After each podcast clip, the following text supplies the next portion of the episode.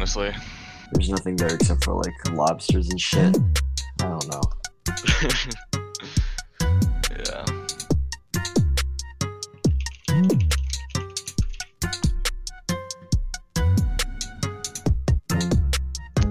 It's nice and quiet. I like this. It's very nice. We're live. Fancy.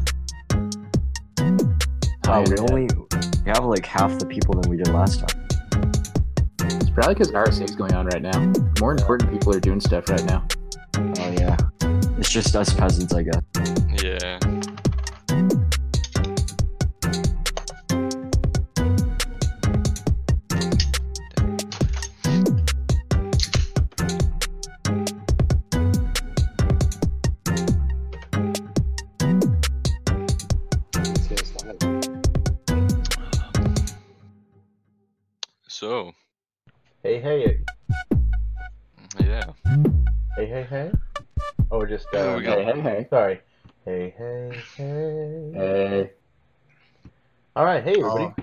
Welcome to the Thug Crowd podcast. This is episode five. We're talking about hackers versus the media. So, uh, can everybody see who is on? Yes. All right. Yes. You guys want to introduce yourselves? No. Well, Jonathan doesn't, but I'll go ahead and do it, I guess. Hi, I'm If Not Pike, also known as Not Pike or Pike. I am the radio nut and also Green Dog. I'm uh, Jada Packet Smith, and I make uh, movies about sending uh, uh, illegal packets to people.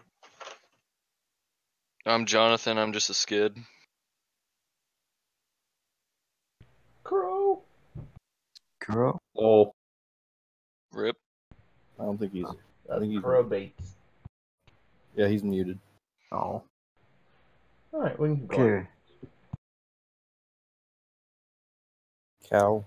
Oh. Uh hi. Uh I'm Cal and uh I'm gay. I don't know. Hi, Cal. Nice to meet you, Cal. Very nice. Hey, I am MG.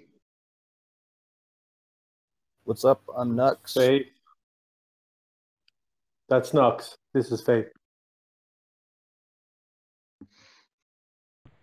Hi, solid.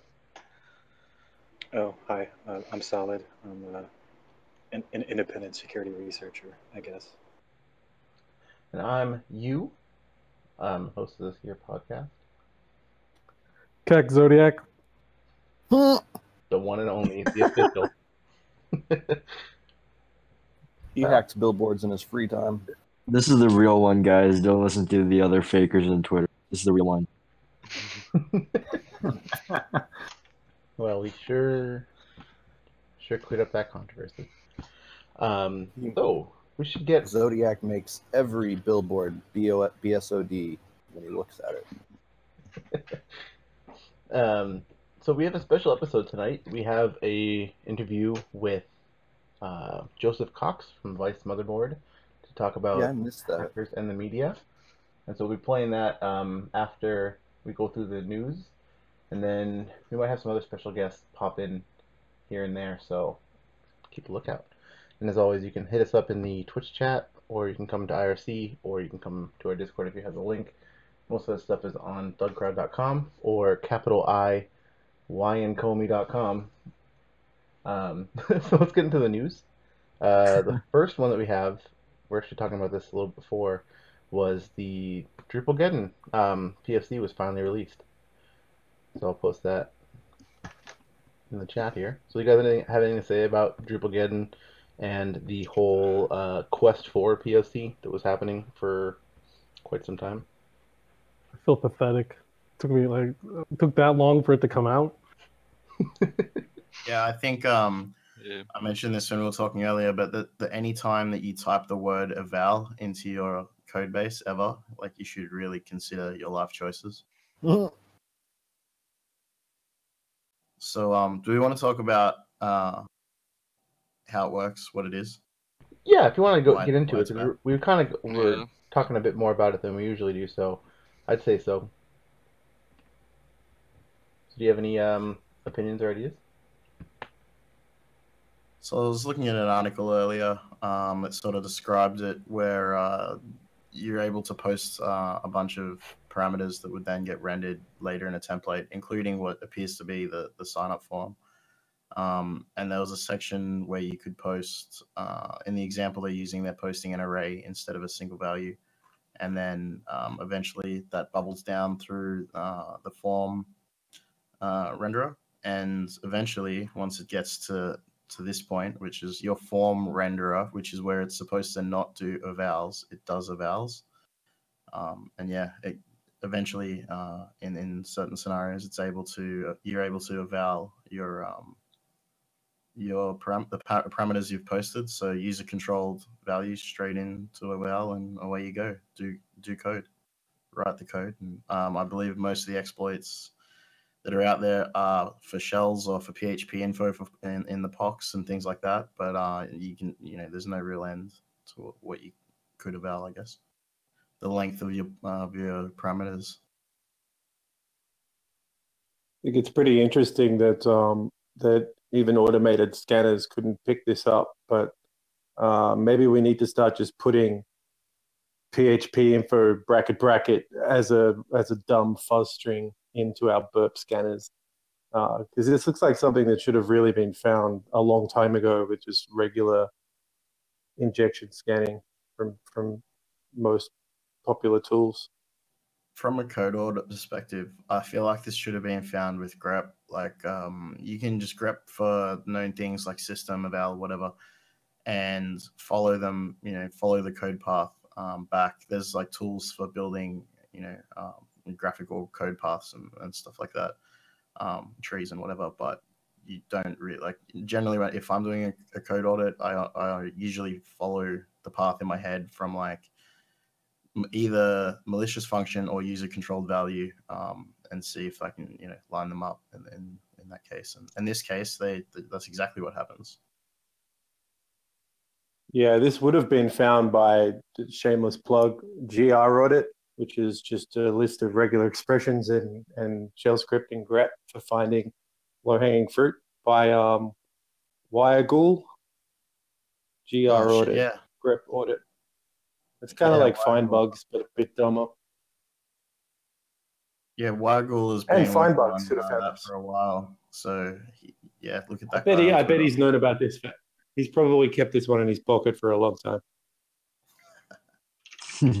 yeah, I even saw um, there's an article posted. I'll, I'll post it in the Twitch chat here that people had already just immediately started using it to mine Monero, of course. I find that's an every... yeah. I find that mining scripts in browser kind of um uh I don't know, kind of a shitty use. I guess it's better than redirecting off to um you know your your pornering website or whatever to try and make money. But um I can't imagine like I haven't seen figures on it, but I can't imagine that random no name Drupal site gets enough traffic that um, Monero mining would be you know uh, worth it. Yeah, it doesn't seem very profitable. It's a I mean, especially. You sure, you sure it was client side mining or was it server side mining? Or are they uploading like XMR-Stak onto the vulnerable block? Um, it, uh, hold on. Let me take a look here. I believe because I think CoinHive requires uh, validation now. Yeah, I, it doesn't actually. The article doesn't get into whether or not it was client side or server side, but I mean, if you can get a shell on there, I mean, I don't know, might as well. But at the same time, there are certainly enough enterprises with Drupal sites that, uh, you know, would be able to make it feasible to have some sort of browser miner. Yeah, I've done some um, consulting on scaling uh, Drupal, Joomla, WordPress, that kind of garbage, where it constantly falls over, and often the um, the option I often give is you know use static caching, blah blah blah, hit the PHP service less. Um, but that's the opposite of what they choose, and they choose to run more Drupal hosts and uh, distribute their SQL databases, which is more expensive and more terrible, but would be better for Monero mining. So, all right. Uh, let's get into the next topic, which is the TV broadcaster who wants app stores blocked to prevent privacy. You guys read this article? Irony. Yeah, I read through it. It's interesting.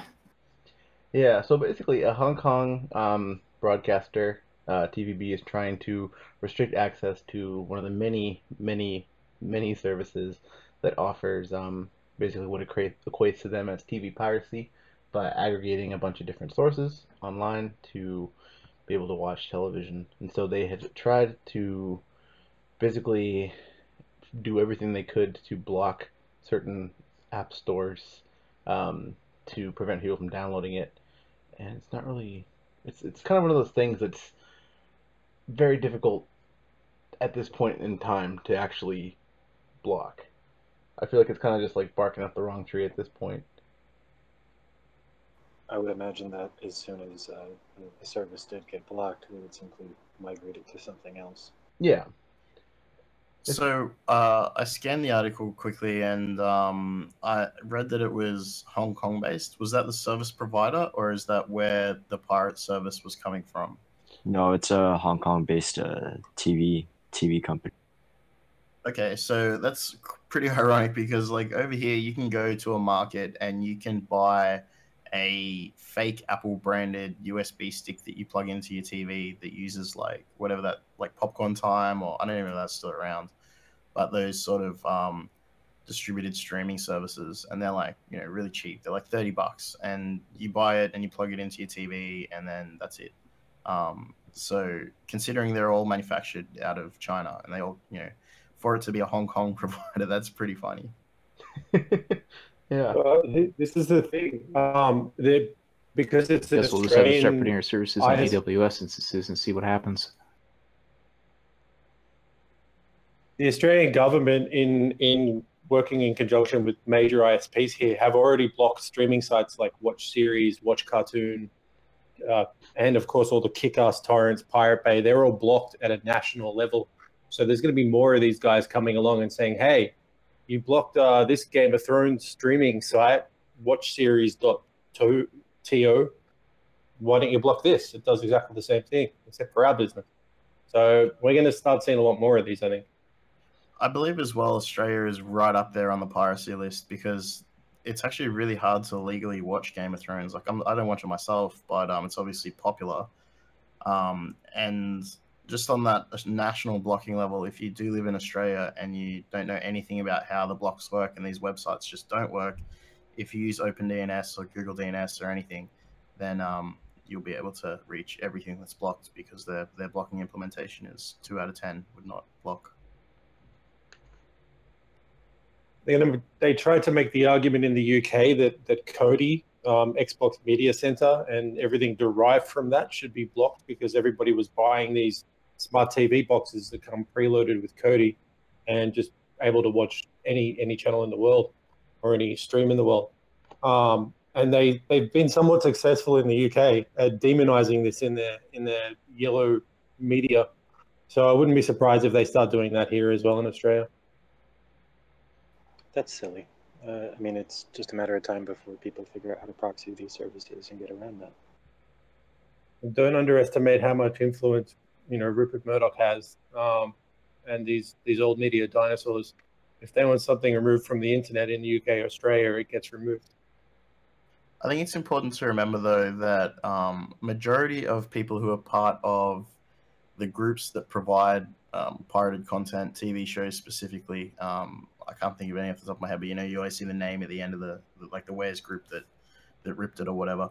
These people like race to see who can get the fat, you know, who has the fattest pipes to push the content, who can encode it as soon as it's aired and get it out there to people. These are like dedicated people who are about that Wares life. Um, I don't know why they do that. I don't know what personal gain they get out of that, other than you know EPing. But um, it's definitely like Rupert Murdoch might have a lot of sway, and media people have a lot of sway, but the people who are doing this are really dedicated for some reason that I don't understand. But yeah. I feel like it's because it's become such a commonplace thing too. Like a lot of people just expect this sort of thing now. I noticed that a lot of like um, older people and families will start using things like that because it just makes sense from a financial standpoint. And then now that people are more used to being able to just stream whatever it just seems like that's just going to be the way of it. Yeah, the um, Mayweather McGregor fight was like, if you wanted to watch that and you didn't have cable, there was just links over Twitter, over every social media, Facebook, um, and people who don't know how to use computers really were just streaming HD HD streams of this pay per view because they could. Yeah, and there's also the the whole thing that I think is just incredible is when people have the I don't even know what to say. It's not even just it's just like brazenness to just pretend that they're playing a video game and acting like they're streaming by putting themselves in front of like a green screen um, with the stream behind them and then looking like they're pretending to play a game. I saw that a couple times on uh on YouTube that just made me laugh wicked hard. There's another one for the Super Bowl that I was watching that had uh, somebody had put the Madden like 2018 like title screen in between some of the commercial breaks as if it was like a video game. Best Uh, game ever. Dude, that's your hero right there. You gotta love those guys. um, so, did you guys see the other article that um, I posted in the, the news thing about T-Mobile um, getting a $40 million fine for playing fake ringtones to hundreds of millions of calls over several years? I don't what I don't I don't really understand what they're meaning by that. Like, are they saying that like when somebody went to call somebody and there really wasn't service, they just played ringtones like it was calling them? Yep, to basically make Yeah, yeah, seem like I their can actually network explain that. was up uh, was up and, and active when when when they weren't.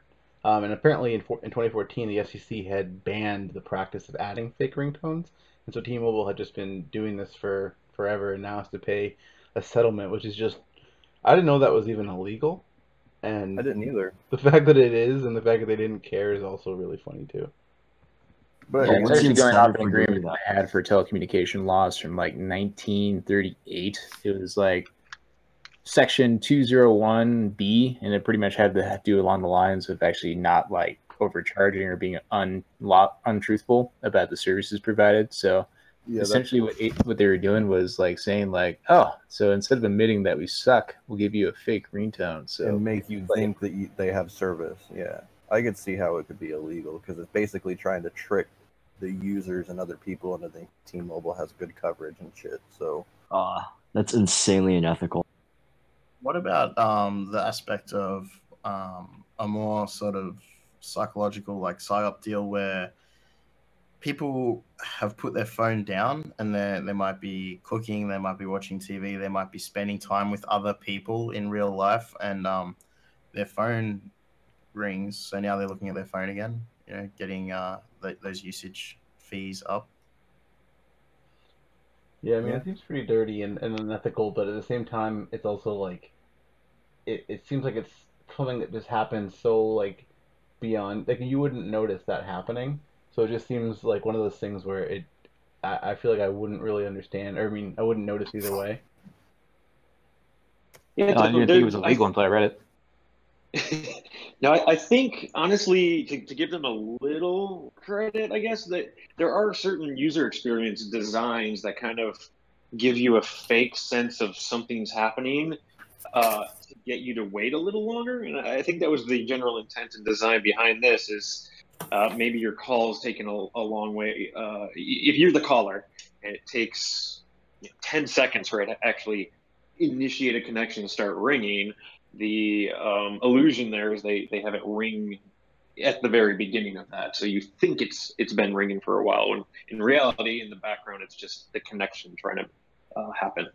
Yeah. So it's kind of like the cell. It's pretty much a cell phone's equivalent to the spinny icon. Mm-hmm. Yeah, yeah, yeah, exactly. But uh, oh man, can anybody think of any uh, user experience designs where they're uh, using the psychology of something um, to to make it seem like something's happening? I'm kind Oh, fading right um, now. yeah. Uh, taxes. Dude, Yeah, every yeah. single download website ever. It, like that's Yeah, yeah, Just look yeah. at our ads for like five seconds for no reason. Yeah, yeah, definitely. I think Um, for um, I think when they invented IP phones, they had to uh put like the fake like you know humming noise, like the static noise in the background, because when people picked up their phones, like Yeah, they didn't true. think that they were working, right? So they had to actually like play it black, play it back. Yeah. Uh, TVs have uh, static on them now. A lot of a lot of weird things like that have been uh, added. It is very strange. Well, and then there's also like um, that BMW i8 that they have. It's uh, 100% electric, but Ah, they, they Oh, play. yes. th- listen, they play engine noises through the speaker. Yes, that is a perfect example. Actually, that's a great example. You what? That is I really mean, nice. to be fair, like electric cars are really creepily silent. I mean, you could get run over by one because you can't fucking hear it coming up behind you. I, I can really just imagine someone sitting in the front seat of their BMW I, i8 going, brum, brum, brum, brum." yeah. There's no engine in the bitch, but the speakers are playing like a V8 engine noise. I wonder if you can customize different sounds for upcharges. Yeah, somebody fucked around with it and did something. I can't remember what, but yeah, you they can hack into that and change that shit. Uh, there was a the the car hacking village at DEF CON last year. I walked in there for about thirty seconds, smelt all the nerds, and left. But there was all the dashes of uh, different vehicles, and uh, you could just rock up and, and start having a play. There was uh, CAN bus connectors and all kinds of stuff to, to do. Um, so and I think it was the one of the early Teslas. They found like three Ubuntu machines running internally on like this uh, like two pair Ethernet like crazy network that was like built into the car's systems. It's weird. So I can't imagine that customization of that those types of systems would be too difficult. it's not gonna like you know have a, a hash list of allowed to play MP3s or something. You know. I posted a link to that um, BMW thing in topics on Oh yeah, I'll keep that. Howl at pedestrian. Um, let's get on to the next topic because we're I feel like we're kind of being we're running a little late, late on time here. Um, so the the article about the cops using a fingerprint from a WhatsApp photo to ID drug dealers. Did you guys see this? Yes, I had Yeah. always wondered if that was possible. I, I mean, I, I, whenever like I've noticed when I've taken pictures of myself, I can see the fingerprint lines, and I'm like, there has to be. I mean, dude, it's just kind of obvious that there has to be a way for them to do that. Yeah, so apparently they had done this because somebody had taken pictures of uh of ecstasy in someone's hand, and um, so somebody had was you know posting a picture for sale, and they had just used I don't know what kind of software that would be, but some sort of technique to be able to do the the classic like CSI like sharpen like sharpen sort of technique Yeah. to get the uh, Enhance. get the enhance sorry yeah um, to get someone's fingerprints i think that that's you know with the, the fact that everybody's phone nowadays is you know very has a lot of uh, of, uh capacity it's very these very very high density pictures um, i think that that kind of thing is going to be more inevitable for people getting implicated in things And what about like pictures of your eyes with like retina scanners and shit like that? yeah That's yeah nice. i Oh don't I'm shit! not I gotta delete all my photos. I'm not sure how far we're along with uh, retinal scan on the quality of cameras we have, but definitely fingerprints. Um, have like if you guys have ever like broken something and had to glue it, and you get a bit of glue on your finger and like super glue, and then you touch the thing that you've been gluing, and now all of a sudden there's like this, it's like almost a perfect fingerprint. That's kind of the way that you can build like they uh, use um they use like fumes or whatever of, of an adhesive inside a closed Mhm. area in order to build the fingerprint. Like when they're doing forensic stuff, I believe. Like I, I'm not a forensic dude or anything, but that's my my basic understanding. Yeah, like the fumes stick to the fingerprint. Right, and I mean, I guess that's if you took a photo of that, even on the like first layer, it's very clear. Um, it's more clear than your actual fingerprint usually because it's not in focus. But um, another time I notice as well is when I'm doing uh, like IoT or like reversing stuff, and you've got shielding over like Wi-Fi or something, um, and that silver. Uh, like that silver shielding, pick it, like fingerprints are perfect on it. So whenever I go to take a photo of something I'm working on, I always like wipe across it because I'm like, oh, somebody's gonna, you know, you know, upsec me. It was uh, it was a few years ago, but somebody used high-res photos of I think it was some German politician. It was Angela Merkel. yeah, there we go. Posted a link to it in the topics. Yeah, I was about to say. There you go, perfect.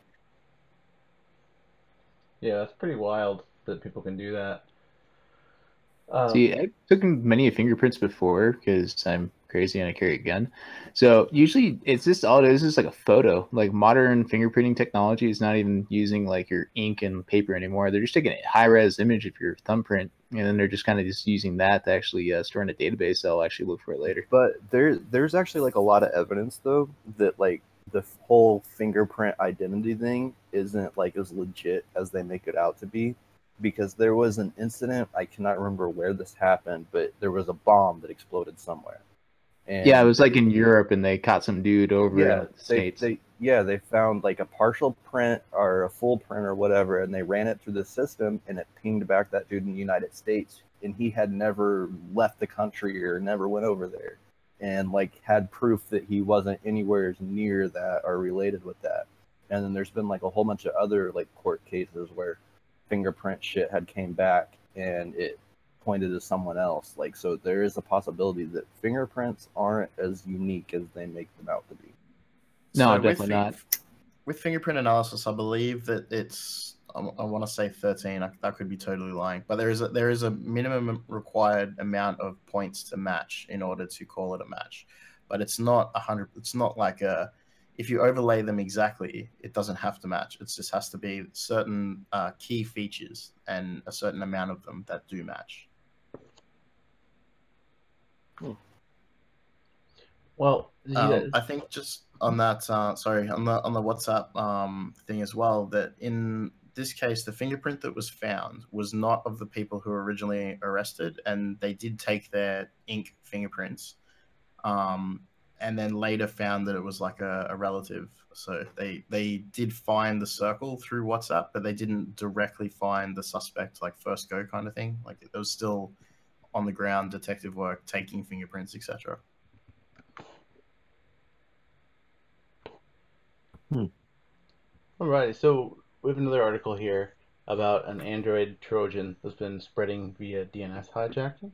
So there's some people that have been either with malicious or just owned routers um, have been doing some DNS hijacking to make people download Trojan versions of Facebook and Chrome, and then doing their dirty work from there.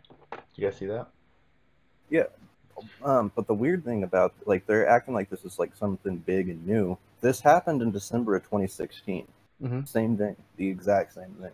Yeah, I feel like this will happen more. We were talking about more sort of um, supply chain attacks and attacks on a much bigger level. Of people doing those sort of DNS redirections, like they were doing in uh, I think it was like Turkey and a couple other places, where they were uh, making people download Trojan versions of things.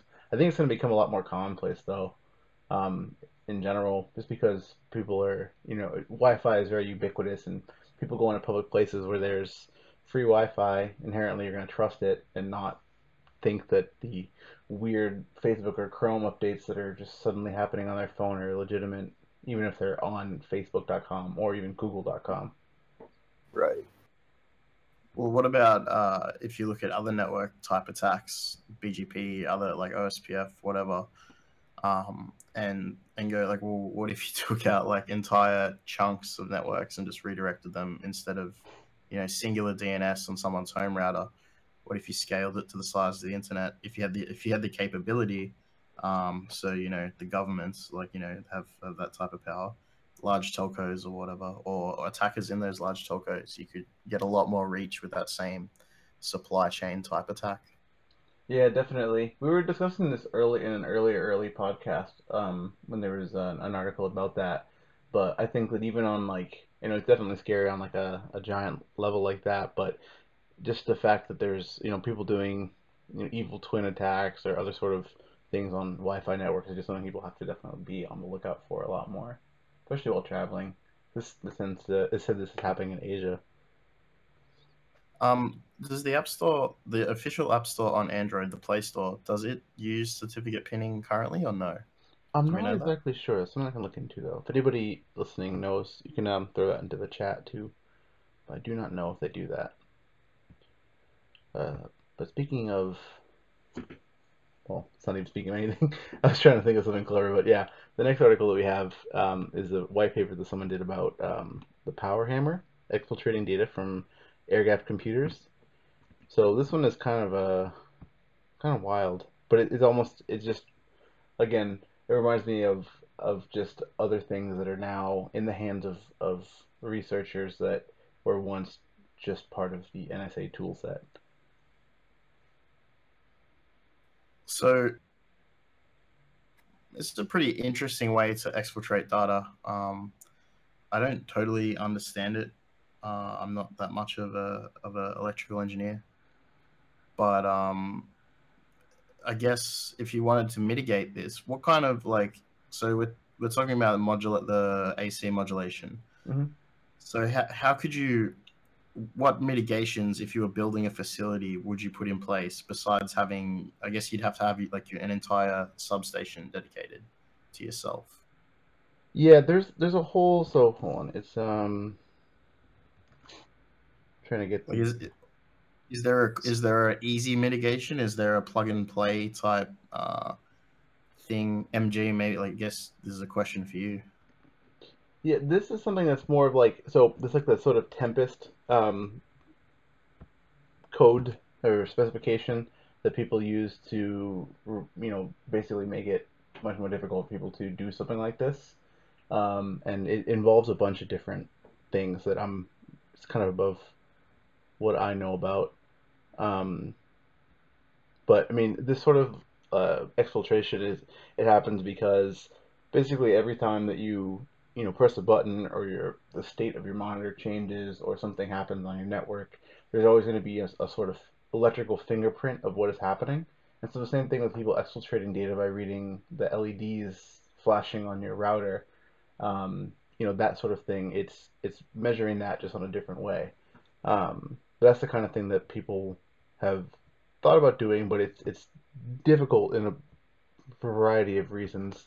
And I think that this paper just sort of spells out some of the practical ways that they've tried to actually do this exfiltration. Isn't this kind of like a Van Eck phreaking, which is like the reason why Yeah. they have lead lined uh, they have lead lined computer rooms in the DoD now. Exactly. It's why they have shielded cables everywhere in, in defense. And if you can ever see a cable at all, power or, or otherwise, it's considered a security fail. Yeah, so I guess the the vulnerability here is that your building must draw electricity, and um, at what point, like how far outside of the building is that? Can that be jacked? I think it's interesting how many of these um, air gap hopping research papers come out of the same universities in Israel, um, considering one of the first examples we ever saw, in theory anyway, of air gap hopping malware was. Um, uh, what was it called? The attack against the Iran nuclear facilities that the US and Israel worked on. Yeah, Stuxnet. Stuxnet. Yeah. Yeah. Um, So we've been seeing a lot of- of research.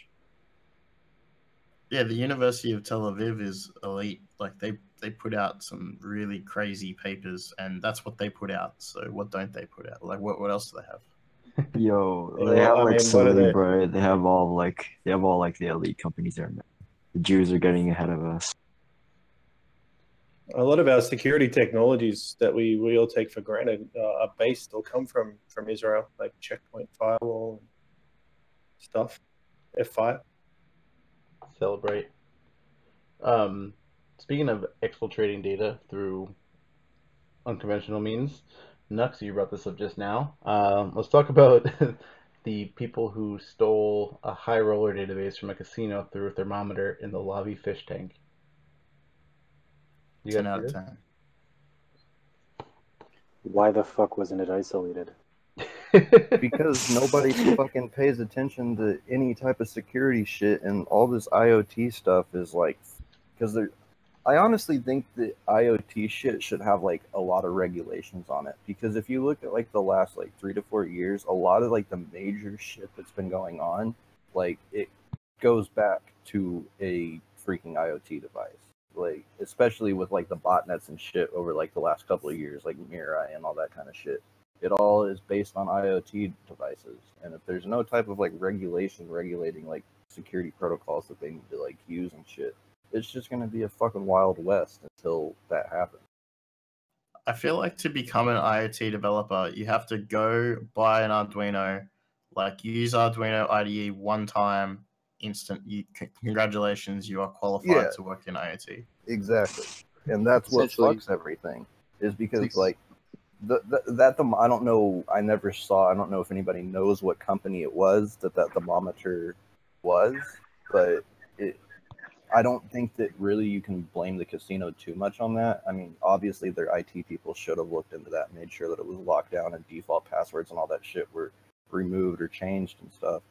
Or at least at the segregate on a different network. You can't just put it on the same thing. I mean, That casinos too. here in Reno, I mean, they segregate the fuck out of all their stuff. I mean, it's like almost air gapped for the most part. The uh, the problem with that though is you know say say some of these big companies that you know the name of actually start to improve their IoT stuff. There's always going to be the Chinese uh, manufacturers who are just running these on razor thin margins and kind of making either clones or you know pseudo knockoffs. They are always going to be lacking in security, and as long as people buy that stuff, it's going to be a great point of entry. Definitely. I mean, if they're both True. the same price, why wouldn't you buy the cheaper one? I think uh, it's about time that people start having a little bit more pride and brand recognition. Yep. But so I mean, um, with the with the Chinese thing and and them making like knockoffs to stuff for cheaper stuff that I I think that um there should be like some sort of a compliance and if they don't have if that organization that does the compliance doesn't certify them I think that companies should not be allowed to use them. Of course, like you know, normal everyday people could buy them and use them and shit, but I think that there should be some sort of like a compliance that companies have to follow to make sure that their IoT devices are secure. So this is going to get kind of like long, and complicated because essentially what we're asking for is like a uh, internet version of the FCC where they can actually regulate pretty much what goes and stays on the internet. And just uh, devil's advocate, that can have some negative influences, saying like, "Oh, this guy has more money than me. I'm going to go ahead and streamline this," and then say, "Oh no, this thing is banned because this thing sees it as a threat to their uh, to their business model, for example." Uh, how about how about a rating? It's not mandatory, but there can be a certification, you know, a grade that you effectively get from an organization, then you get that stamp on your box, and therefore consumers can make an educated decision, but there's no mandatory. Yeah, see, that's like that's more that's more what I was stuff. getting at. Yeah. So with um uh, in- uh HSMs, hardware security modules, um if you buy a HSM, it will list what it is, you know, um, like what it's certified to for certain encryption standards. It'll be like physically tamper proof, um, all different things that it needs to be to be sold as a HSM and go into a secure environment. Um, and really, if you look at it, it's just a, a magic black box that does this singular operation. And that's really what most IoT devices are. They're like a magic box, plug in, whatever, and you forget about it, right? Mm, Um, I do have one one thermostat related hacking incident that I heard of that was that was also quite funny, which was um during a bug bounty on uh that company that makes that MOBA that everyone plays that pays out lots in bug bounties. Um, they were hacked, uh, and the thermostat in their office was set to like something like you know forty degrees Celsius or whatever and then the person who was doing it accidentally bricked the thermostat at 40 degrees and it just stayed that way overnight while no one was in the office and Oh had to work God! the. Please tell me they said like my voice is my passport before they entered. um but yeah then the they actually paid out that bug bounty i believe so that's pretty funny Yeah, I think one of the things that we should probably do as a collective here is do a whole show about IoT security because I feel like a lot of the things that we've discussed, and even one of the people that we were trying to get as a special guest tonight, um, have done quite a bit in the realm of IoT security and just have, you know, we kind of all share it in in a face palming like, you know, like what the hell is going on here kind of way. But this has a lot of like real actual implications that a lot of people might not consider. Because as you said, um, I forget who said it about getting just buying an Arduino, you know, getting some old libraries from like 2013 off of GitHub that haven't been tested, and pushing those kind of things, or building applications around those kind of things. I mean, not just Arduino, but it could happen with, you know, all sorts of different code bases for ARM and other things as well, as well as even um, older firmwares that are have been deprecated, um, such as the S8 uh, line thing MG that we were working on before. So with all that, like I think that we need to like maybe have more of a discussion about that so people can actually harken back to this because we do have a lot of cool ideas. It's just it's hard to get that information out to people, especially when you're trying to like actually tell a vendor like, hey, something's fucked up. You got to uh, you know, actually listen to what I'm, I'm saying. You know. Yeah, definitely. Um, and yeah, if you buy an off-the-shelf sort of uh, off-brand um, chip, like who knows what's what firmware it's running? You don't. You just sort of guess. Yeah. Uh, the scary thing is, is like you know, most of like the uh, the consumer security cameras are all owned by like a couple of Chinese companies, right? And they produce like maybe like thirty to fifty percent of what everyone's using in their own home, and they're all and they all have shit security. Right? I think it's like one company is called like Dahua or something like that, Mm. right? And they own like quite a lot of the market share. Like even like um even like uh, I think governments like governments are using their their shit right, which is not secure at all. Nope, you're right. They are. I was looking at um, a video platform recently, the Ubiquiti. So I've looked at Ubiquiti stuff before, and the the management interface for that seems to be an early fork of the network management interface, um, which has been found to be quite vulnerable. Um, and they they don't seem to share a common code base, but they were forked from a common code base. And like I haven't really looked into it, but at first glance, it's pretty scary. Code So if, yeah, go do some research and get some bug bounties from them on uh, on HackerOne. Anyone who's listening. Uh, the Make next one we have money. here, huh? Make money. Go on. um, the next thing we have here, actually, uh, Solid, you shared this, was OVH released a new test for Spectre and Meltdown, um, which we encourage all of you to get tested. Do it. Just do Get it. tested. Get tested. Play safe. All right, so we got we got one more news article that we have the fail of the week, and then we're gonna move on to our topic here. So the next news article that we have, um, we were just reading about, was the teen in Nova Scotia that was charged with breaching government files um, by basically just going to a freedom of information based website in Nova Scotia and was raided for downloading files that he thought were public. Yeah, basically on that, like, because, I mean, the kid didn't really, like, you know, do any type of hacking, like, at all. I mean, he basically just did, like, uh, increasing a number and finding the next, the next one. So I really think it falls on uh, the Nova Scotia government for not, you know, securing that down more. And also, at, at the same time, I think what they're doing is, and since it was, you know, some personal information on like a, a few thousand people there, they they just jumped the gun on needing a scapegoat. So they're like, oh, boom, it was this dude that did it. Let's go arrest him. So it, it looks like we're getting on top of this, and that it wasn't our fault. It was some kid hacker that did this. And I think that they should honestly be taking the blame for it because anybody could have done that. Yeah, They, got even one of the one of the articles I read even stated that how they found it out is one of the employees there accidentally did the same thing. Yeah, that's pretty wild. I mean, I think that it's just it, it's kind of just ridiculous that they're coming down really hard on just somebody who's just 19. You know, this is a pretty serious crime of breaching government documents, and And and Hmm? uh, an- another thing is is that he even he never tried to hide himself. If he would have had malicious intent, he would have been trying to hide himself. Because he knows enough about computers to know about IP addresses and all that shit. Because apparently he has like 36 terabytes of websites that he's done this to before. Mhm. Because he wants he wants to archive the internet. yeah, So, and it he obviously knows a little bit about this shit, and he wrote a script that actually was downloading all this crap. So, if this kid did have any malicious intent, he would have went through some steps to try and hide his shit, not just doing it straight from home IP. yeah, absolutely. I hope uh, in his 30 terabytes of archived 4chan data, I hope they don't go through that too closely, or he might. get in Oh, I trouble know, right? yeah, he might get in trouble for some shit if they do go through that.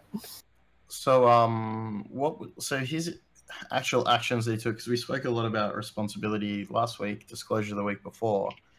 What was his like? What did he actually do to disclose this? Did he just email and be like, "Hey, there's a problem," or was he no, like, he didn't even think he didn't even think there was a problem. He thought that it was all public information and that they were putting it out there. He had no clue that there was stuff that was, you know, sensitive or personal.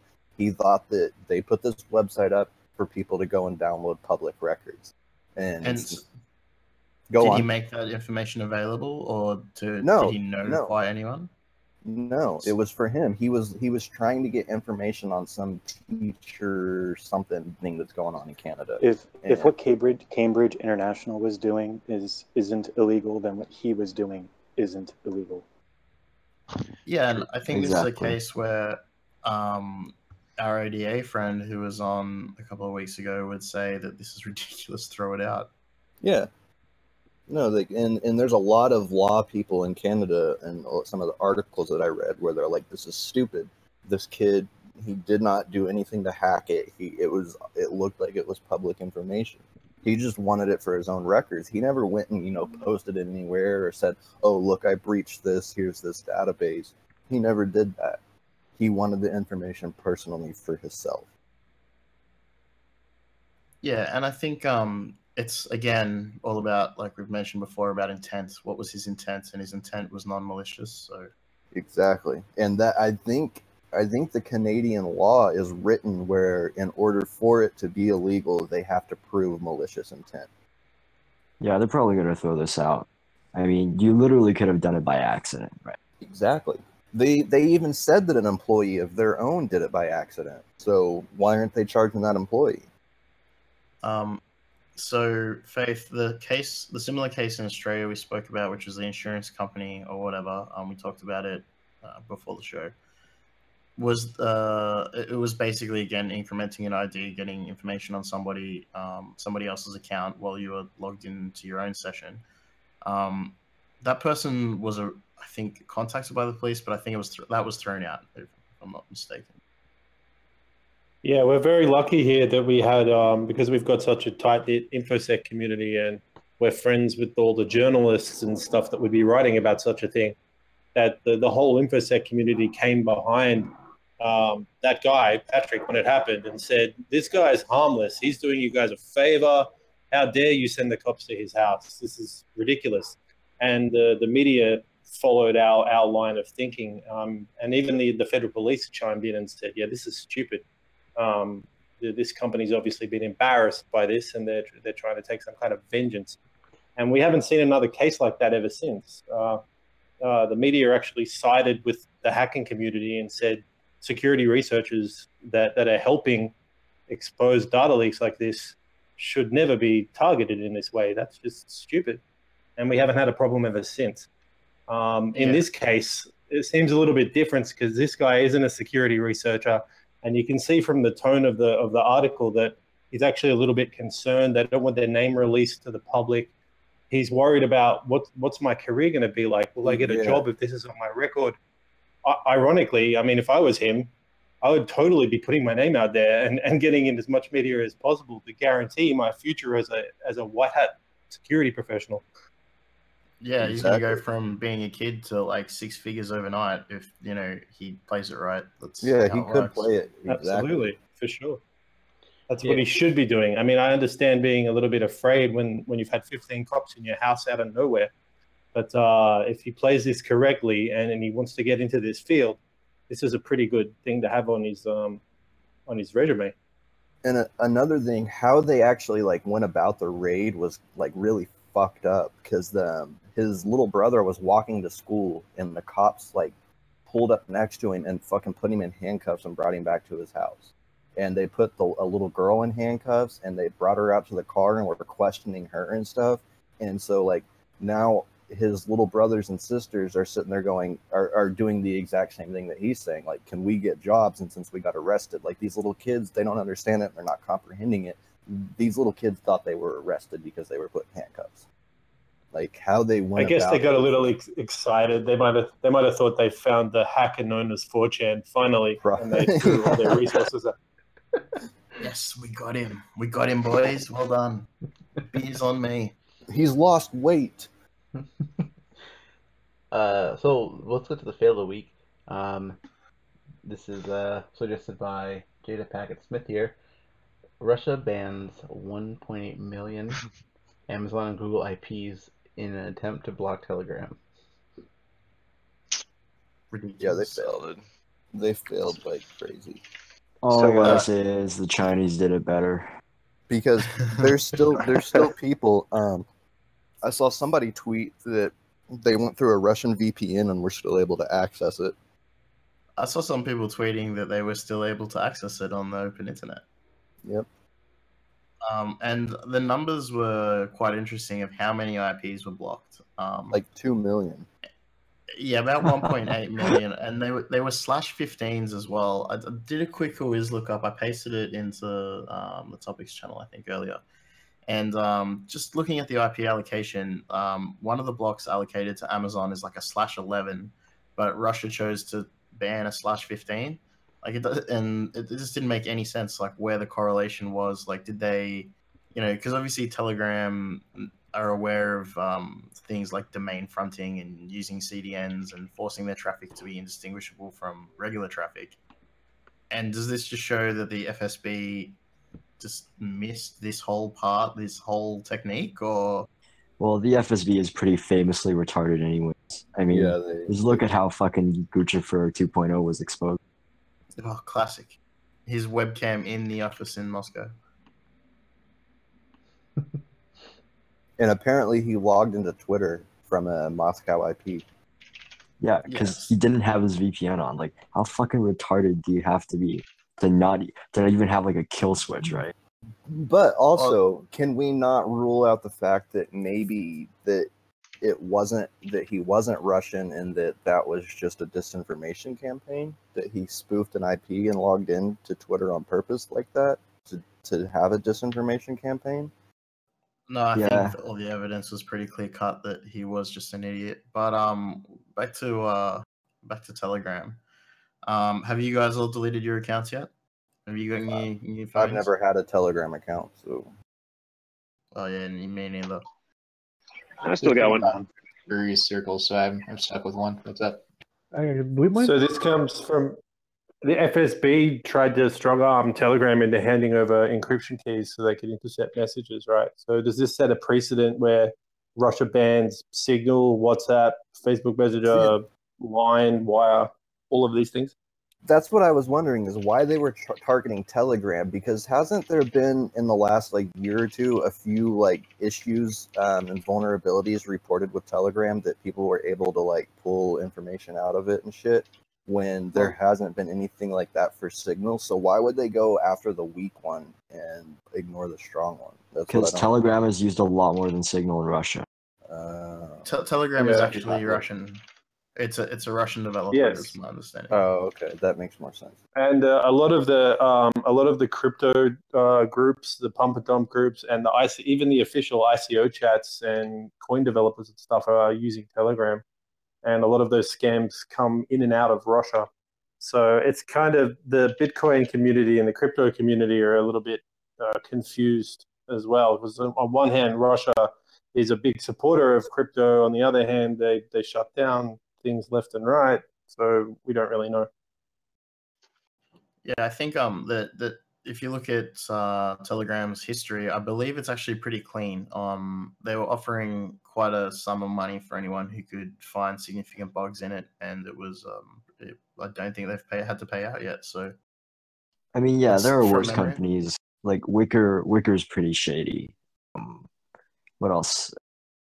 like- Confide, Confide. I think, like, yeah, I think they're like not that good as well. But Telegram and Signal are by far like the better ones. Well, Facebook uh, Lizard Man, computer slash Lizard Man, he um, was saying they couldn't see uh, the WhatsApp messages previously, but the way he answered it, that Faith was, was talking about earlier as well, um, he, the way he answered that question was was funny, but it also makes kind of sense because we've seen in the past where while WhatsApp are using like they've licensed Signal's encryption algorithms for end-to-end encryption, they we're not in- doing things like encrypting backups. So could you know like this is a massive fail right there, and automatically downloading content to um, your storage and, and things like that just by, even before you view it um, by default. That's kind of how WhatsApp works. So even though it might be end to end encrypted, you're still like letting it out. Um, not to mention that a, a lot of these apps or all of these apps, the renderer is the app. So that's post encryption, you know. So decryption and rendering is still in the hands of, of whoever writes it. Yeah, this could just be an extension of the like Russia bans all VPNs and proxies and Tor and all that sort of stuff. Um, but if Telegram's end to end and you can you can share content over Telegram, um, that kind of makes VPNs a moot point because um, you can transmit data in and out, videos, whatever, um, via Telegram. People can write bots like proxy bots that work from Telegram, so you could fetch any web page or YouTube video or whatever that's blocked in Russia or in China, and you could use Telegram as a proxy. Um, yeah, I've written maybe uh, that maybe relay that's part bots. of it. Yeah, I've written relay bots between Telegram and other services as well, just because some people don't use it, some people do, and the security level of those money? conversations are low. That's a good question. How do they out. make money? Telegram ICO. That's how you make money. What's it called? Gram coin. Yeah. Yeah, crazy. All right. So, Uh, wait, if anybody, does you have anything to add? Sorry. What are so so? What are the alternative? Like what what other like what can we say are good things to look at um, as opposed to Telegram? Like what would like I know that when we go to DEF CON, we use Signal because it's really expensive to make international SMS while you're roaming. That's pretty much you know the primary reason. Um, do you guys have any other preferences of mm, things that anyone listening should look at? messenger pigeons. Uh, IRC. Yeah. Not pigeon though. Like not anything based on libpurple. That's a really bad idea. Yeah. But wire and I line, wire and line apps seem to be quite popular and good alternatives. Kik, K I K. They've got an ICO coming up as well. Has Wire been like audited before, No or idea. is, but is I their think they shit like open sig- source? I believe wire was uses the Signal protocol. Yeah, it, w- it was designed to be secure, so it's meant to be. But I don't. I've never seen any proof of that. Um, we were talking as well, just on this messenger thing, that Skype used to have end-to-end encryption, um, and that was one of its selling points, if anyone remembers, before Microsoft totally brutalized it. Um, and it was proven that Microsoft were intercepting messages, and it did not have end-to-end encryption when a, um, one researcher sent a link to himself. So he made a specific link, made two Skype accounts, sent it to himself, and the uh, his Apache logs showed a Microsoft bot hitting it. Um, and you'll find that's the same with like Facebook. Like if you embed any content, if you send a link to someone, it's a Facebook bot that hits it and retrieves it.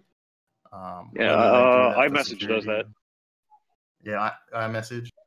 So Yeah. iMess, iMessage is interesting. We didn't mention that before. So the, the keys to iMessage, the FBI was it the FBI that wanted the keys to iMessage previously? China. I, think- I think it was an FBI incident. Yeah, the shooter, the San Bernardino shooter. Yep. Yeah, I think that's Yeah. what, what it was. And what was the outcome? Like, what? How did it go compared? I, I believe Apple basically couldn't hand over the keys. They they just couldn't uh, re- technically do it. No. And then they went and purchased the zero day from like Azimuth or um, Cellebrite or whatever. Shout out to your boy Duke. Yeah, let's not. Uh, and J Duck and Zerodium. Uh, but let's not talk about that. All right. Hey, how about we get into the uh, interview that we had with Joseph Cox? So, All right. what I'm going to do is so MG and I interviewed Joseph Cox from Vice Motherboard to talk about tech literacy and media literacy and the relationship between hackers and the media. And so, what we're going to do is just kind of duck out for a little bit and just listen in um, through Twitch on this actual interview. and uh, then we can just respond to it afterwards. So if you guys have any questions about this or any further points to make, just throw them into uh, the Twitch chat, and otherwise we'll be chilling, listening. It's uh, it's 30 minutes if you're uh, wondering about length. Yeah, I forgot about that too. It is 30 minutes long. Um, Yo, where can I find a link to that? the Twitch, it's twitch.tv forward slash hard chat. I'll put that in the general channel. Hey, thanks, I got it. Cool. Alright, so we will be back.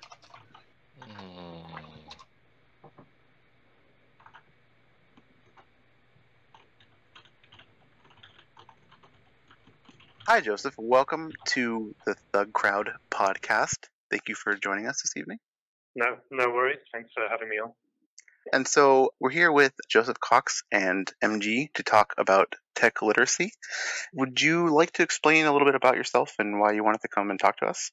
Yeah, sure. So I'm a cybersecurity journalist for Motherboard, which is like the technology and science section of Vice.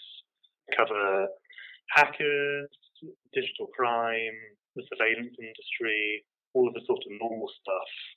Uh, but more recently, like as a side project, I've been looking at media literacy, which is a stupid term because it comes off as really patronizing, but it's basically how can we bridge the gap between what people understand that journalism is and what we actually do.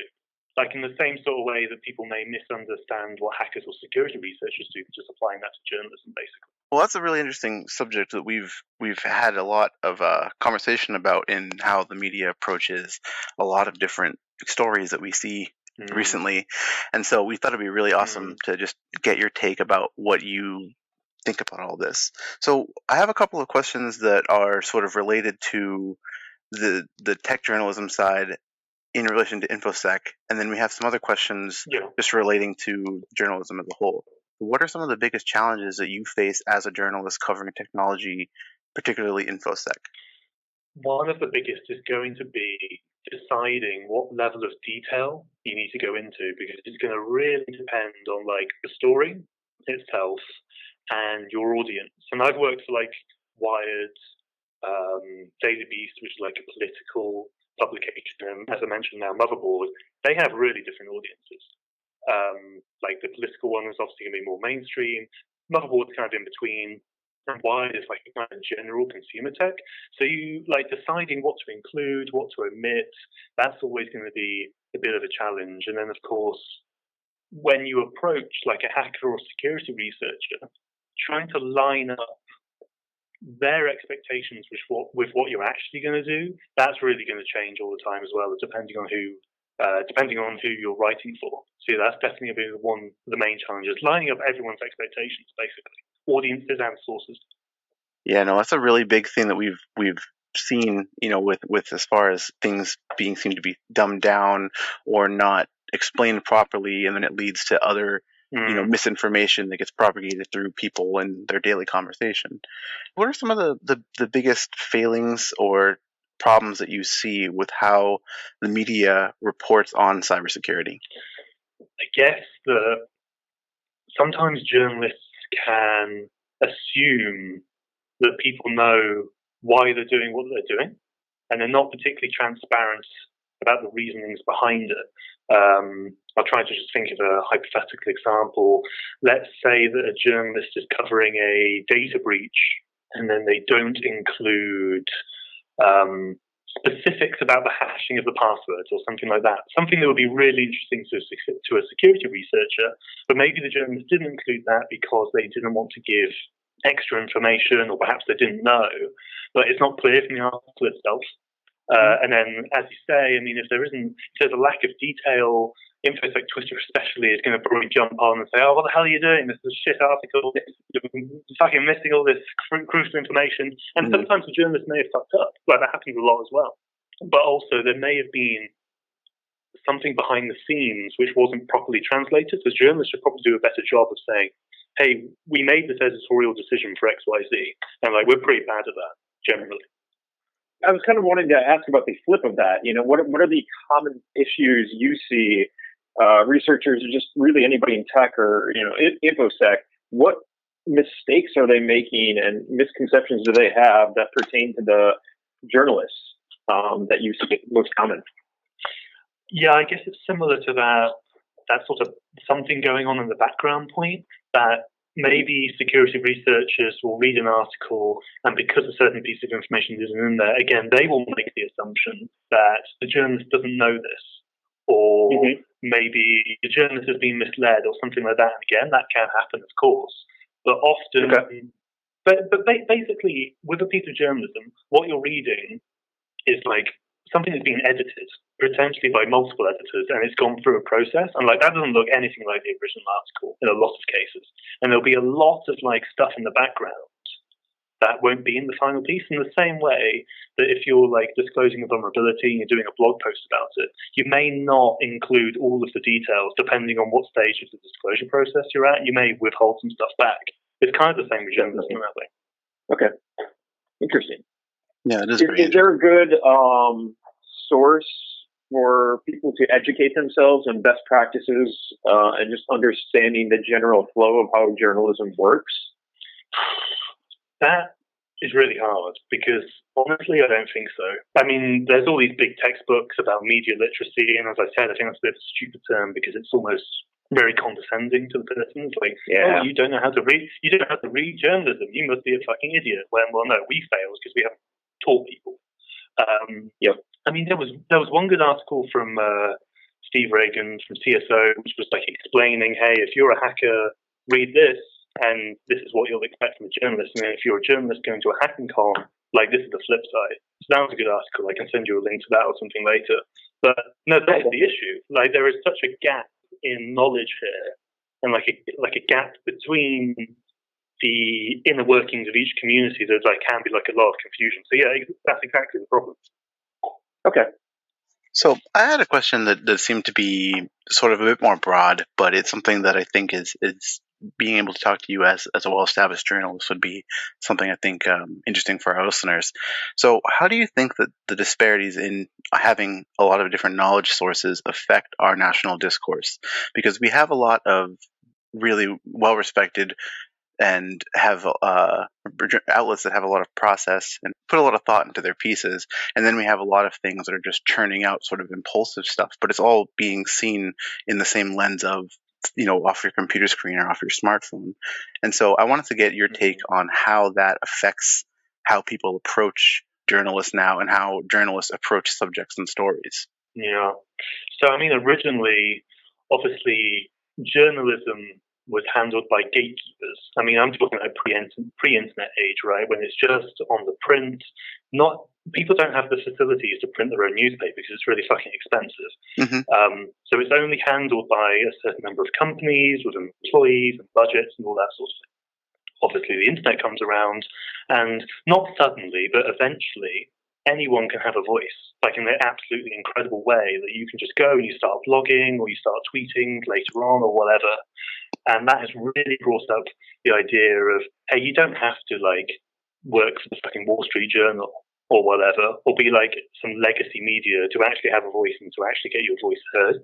And that's a fantastic thing. But then I think what we've seen recently with, you know, the, the Russian social media manipulation and various other stories, like a lot of stuff going on in Myanmar with Facebook and censoring speech there, there is a flip side.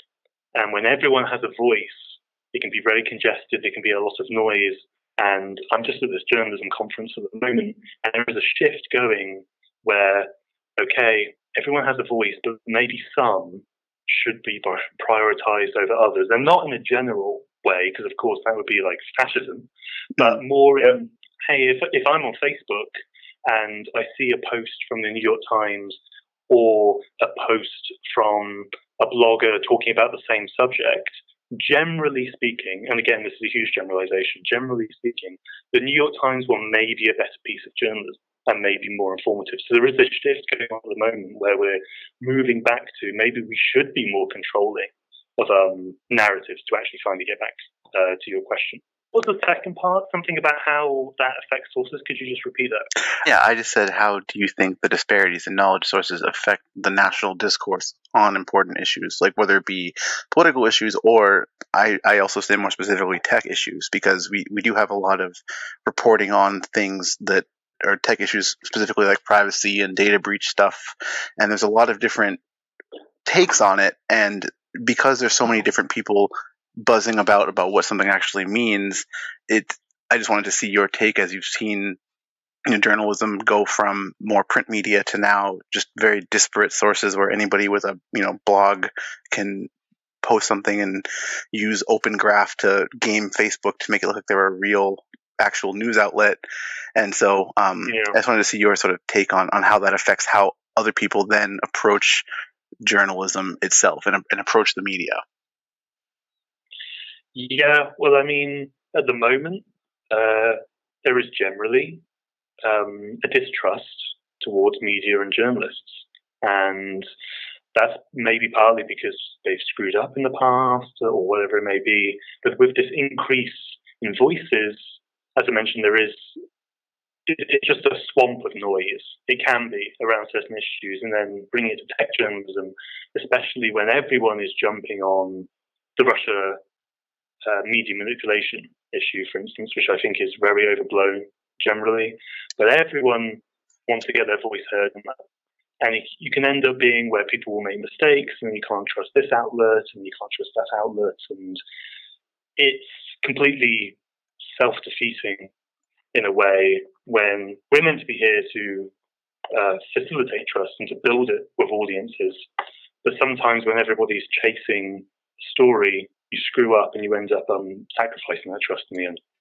kind of go back to that general theme of uh, you know flipping it around and trying to understand how press works and being educated. There's been a, you know a few stories out there where you see some some weird expectations, like people are expecting that you'll be able to preview and even supply edits, you know, ed- editorial control as a source uh, before a new uh, article goes up or anything like that. that I mean, for, many of us, that seems ridiculous, but I mean, clearly there's a gap if, if that uh, belief is in place.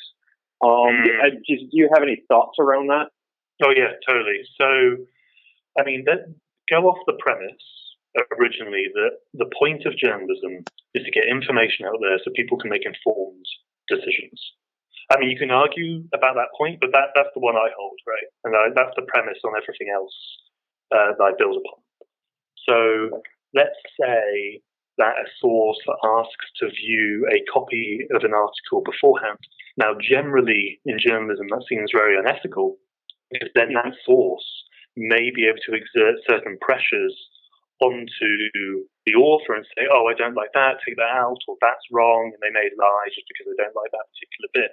Now, there, the journalist is prioritizing something over their ultimate objective, which again is to get that accurate information out so people can make informed decisions. That is the fundamental bit. And of course, you have other obligations on top of that, such as source anonymity, um, respecting the safety of sources if it's a particularly extreme case or whatever it may be, cultural sensitivities, redacting documents, etc. But they all boil down to the ultimate thing at the end. And when it comes to expectation, I mean, I'm not saying this as someone who was born with this knowledge. I only know this because I've screwed up. And like I did make the mistake once of showing an article to a source, and then my editor explained, "What the fuck are you doing? You can't do that. It's really unethical for X, Y, Z." And then you never do it ever again because you suddenly realise how important that is. Um, So if I'm, if I and other journalists are learning this through doing, we can't expect audiences to just magically, intrinsically know this same information as well. Definitely, definitely. Um, I guess you know you, you hit on a few things there, you know, source protection, etc.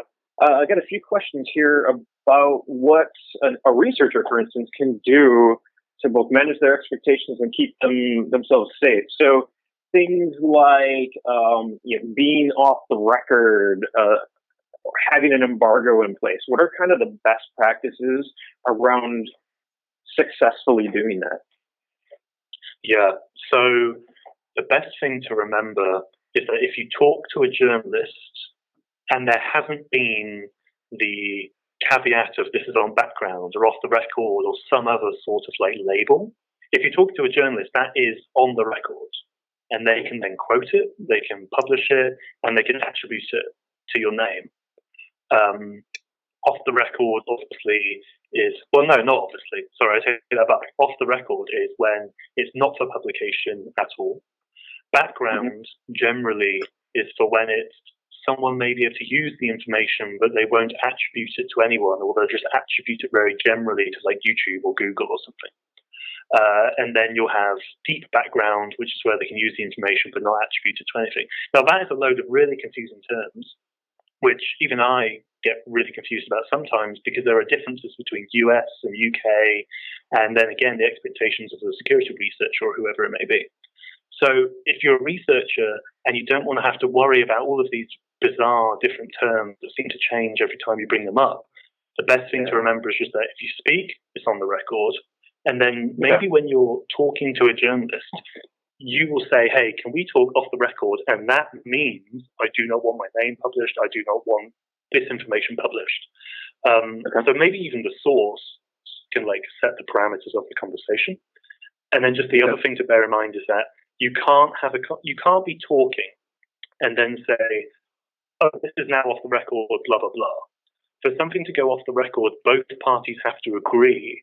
Because if journalists were just um, if a source just said, "Oh, this is off the record," and now we're back on the record, now we're off the record, without the journalist agreeing, then and if the journalist went along with that, they wouldn't be presenting reality, right? They would Yes. be pre- presenting like a nice manufactured plastic version of the quotes, which is not what you said, and it's not what actually happened in the conversation.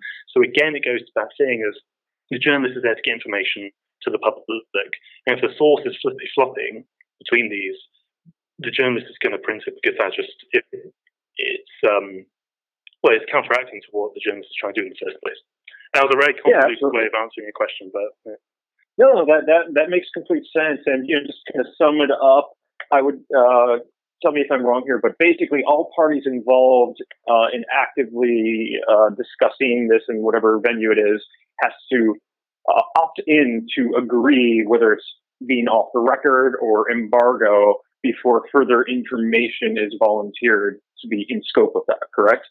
yeah, opt-in is a really good way to phrase it. You know, Okay, cool. That definitely, I think, would be helpful for a lot of people. um, let's go into like source protection there. Obviously, there's a lot of expectation about you know what uh, journalists are supposed to be doing to protect their sources, but what can the source do to protect themselves? Obviously, you know here we're talking about off the record and everything, but beyond that, what what can a source do to protect themselves? Sure. So if you're a security researcher or a black or a grey hatter, uh, hacker, and you're operating like with a pseudonym, and you're communicating with a journalist, and you don't want your real name published, I mean, don't give them your real name. it's really like quite. I mean, that sounds really simple, but obviously in the conversation, it may actually be quite hard to do. But if there's a piece of information that you really don't want published for whatever reason, and yeah, that might be your real name, then you don't have to give that up. On the flip side, the journalist may say, well, look, I can't just print the claim of someone when it doesn't have their name. Uh, in that case, maybe your quote isn't included, and maybe the story doesn't go ahead, but the source can still make that decision to protect that information if they want to. Okay. And what about when that gets into crime territory? Obviously, with things like the CFAA over here in the U.S., Yeah. just about anything can be classified as a crime, and you know there's a huge gradient of severity of that. But just in the general umbrella of a potential crime, what does a researcher have to keep in mind when protecting themselves while discussing with journalists? Yeah. So obviously, as you say, like CFAA can be really overbroad, and even stuff like accessing exposed database if you piss off the wrong company, that may still come bite you in the arse, even if it's a no auth AWS instance or whatever it may be. So mm-hmm. just just bear in mind, like if you if you tell the journalist how you did something, and that method is legally dodgy, and if it's on the record, the journalist doesn't necessarily have to omit that information. Because on the flip side, again, the, the journalist is there to protect the anonymity of their source and whatever it may be. But if I'm talking to a criminal, or a- or if I'm talking to a hacker who's done like a sort of quasi crime, one of these like borderline CFAA cases, my obligation is to report what happened. It is not to cover up for this guy's crime, even if it's a really crappy crime, and even if our hacking laws are really stupid. You see what I mean? Yep. Yeah, it's, so it, it can put the journalists in a hard position because they still have to do that. I mean, I had an example, I'll keep it general. I had an example where a load of data came out from a dark website, just like a Tor hidden service. And I'm including that information in the article, and the researcher says, Yes, I hacked that website. I have to say where this data came from. I have to say that this researcher hacked the website. I mean, if he provided another explanation or he phrased it differently, then it might have been something else. But I can't just not include that information because that would be a disservice to the reader because then they don't know well, where the hell the data come from. Yeah. I feel like that's something that a lot of people uh, don't really understand when talking to people is that if you provide supplementary information for something that that is what contributes to the body of knowledge about what you're talking about so if you are you know Mm. not you know trying to protect yourself giving that information it's it's unethical for journalists to not include that into a story about something that is important Definitely. Yeah, yeah. I mean, ki- ki- kind of again that background.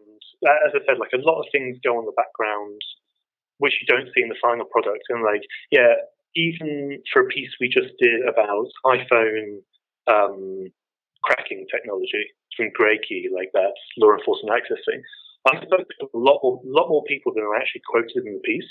And a lot of people provided really good insight on like the cycle of uh, the, the hacking company will find a vulnerability, they'll use it, Apple will patch it, and the cycle continues. And I've just written that paragraph as if it's coming from me. But of course, that's standing on the shoulders of the people who are a lot more cleverer than I am. But I've managed to take their information and feed it in. So yeah, you do have these people who are much further in the background, and it's up to them whether they want to divulge that information or not. But it certainly helps. So I had uh, an example where I didn't think about what happened with embargo here. Uh, when you, as a researcher, you say, "Hey, um, even, even if you successfully get it under embargo, things can happen." So um, I'll, I'll uh, wrap this up with a what's the best practice here. But here, here's my story: is uh, give press uh, an embargoed bit of info about an unpatched vulnerability. It's a common thing that's happening, especially you know with with all the coverage happening. Um, they take that information, they show pieces of it to the company who is vulnerable. Uh, they get statements from said company that is outside of embargo, and now they can run a story in advance. So, what is the general best practices from a research perspective of actually keeping the full data under embargo with uh, press who may be doing tricky things like that?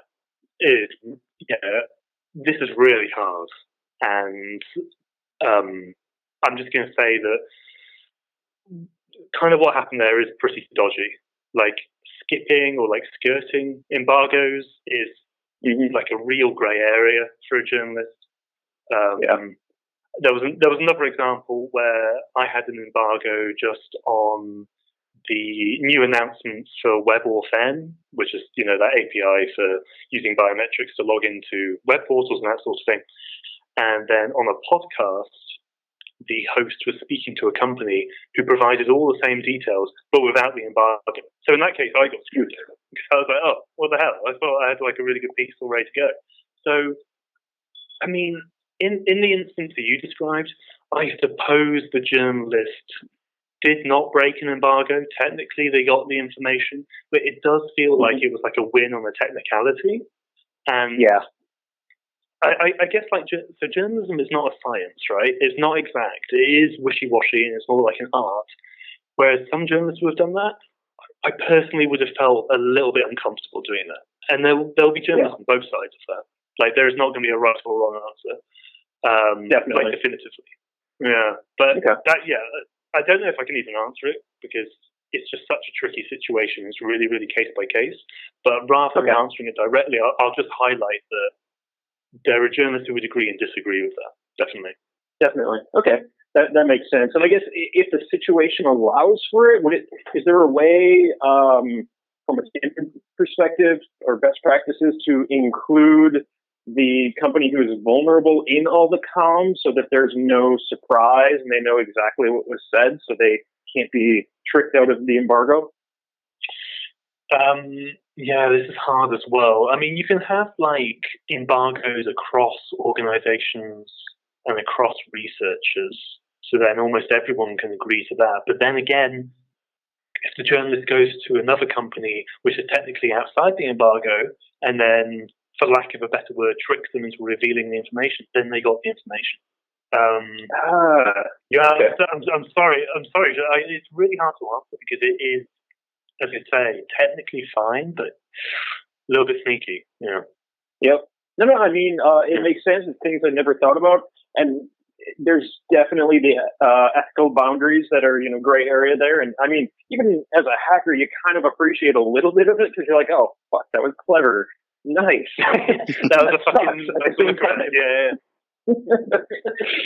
so yeah, um, journalism infosec. I think there's a there's a lot that uh, they're not giving credit for. Uh, a lot of people go to journalists to help drive infosec uh, issues. Mm-hmm. Uh, Panera is probably a really good recent example, right? Like the, the, the individual researcher didn't get any traction, and then the day they tag press, uh, you know, eight months later, instant traction.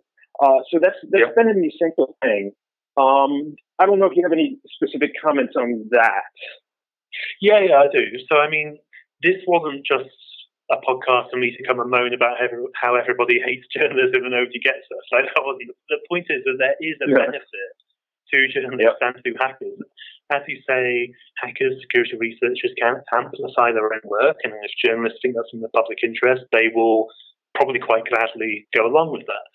But also, hackers, and these, this is more the ones who may converse with journalists over an extended period of time rather than just doing one-off uh, research projects, whatever it may be.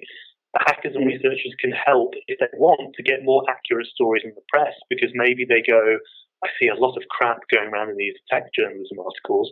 Maybe if I help out, better information will get out. And, so, and that's why some hackers do speak to journalists. I mean, I'm not expecting anybody to do that because that's a load of work for free, but a lot of people do that. And then and on the flip side again, this better understanding between like infosec and journalists is obviously going to be better for the journalism and the journalists because then they can build better relationships, get better stories, get better insights, and ultimately just inform people better as well.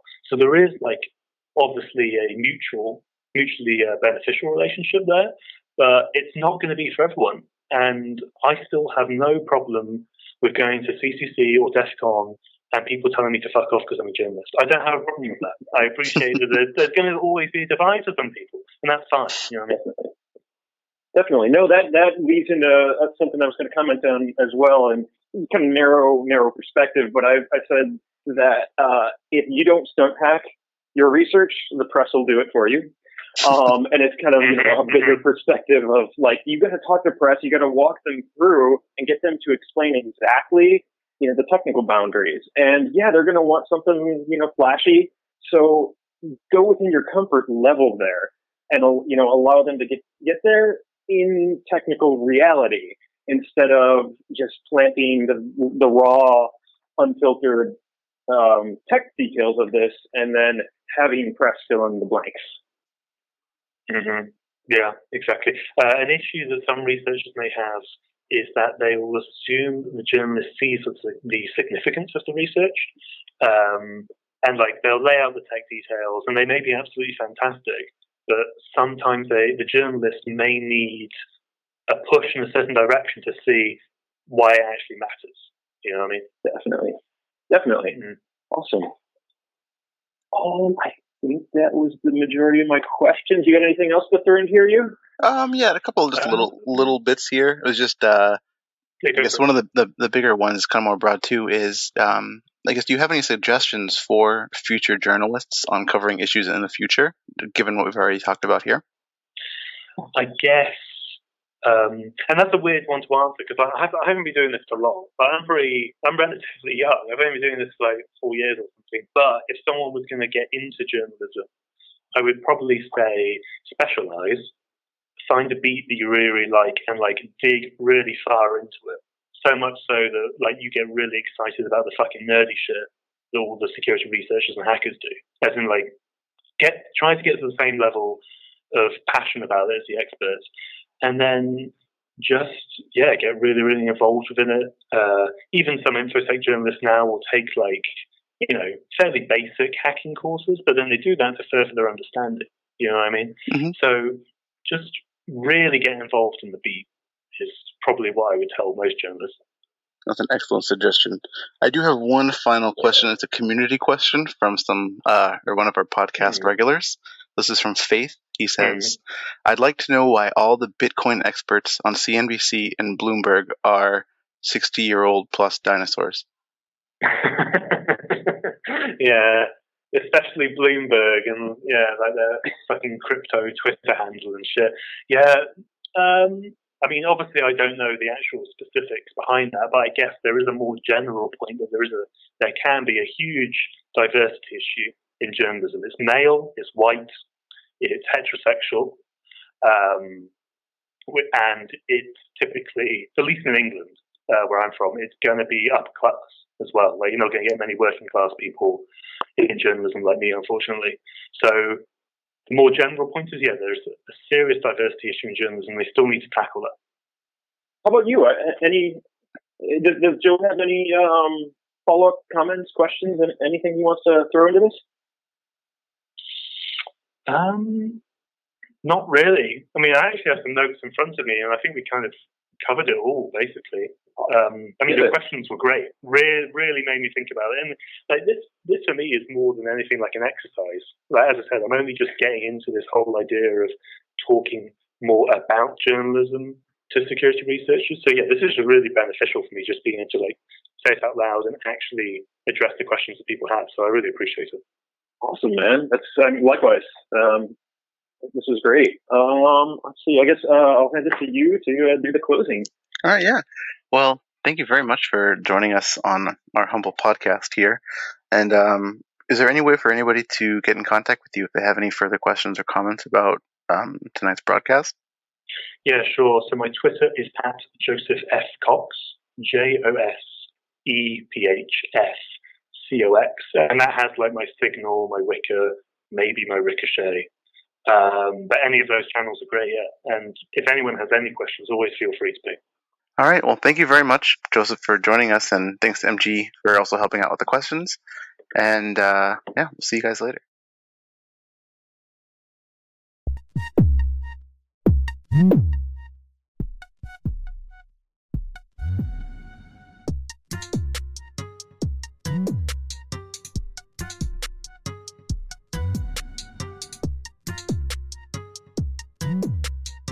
And we're back, and we can uh, continue the conversation.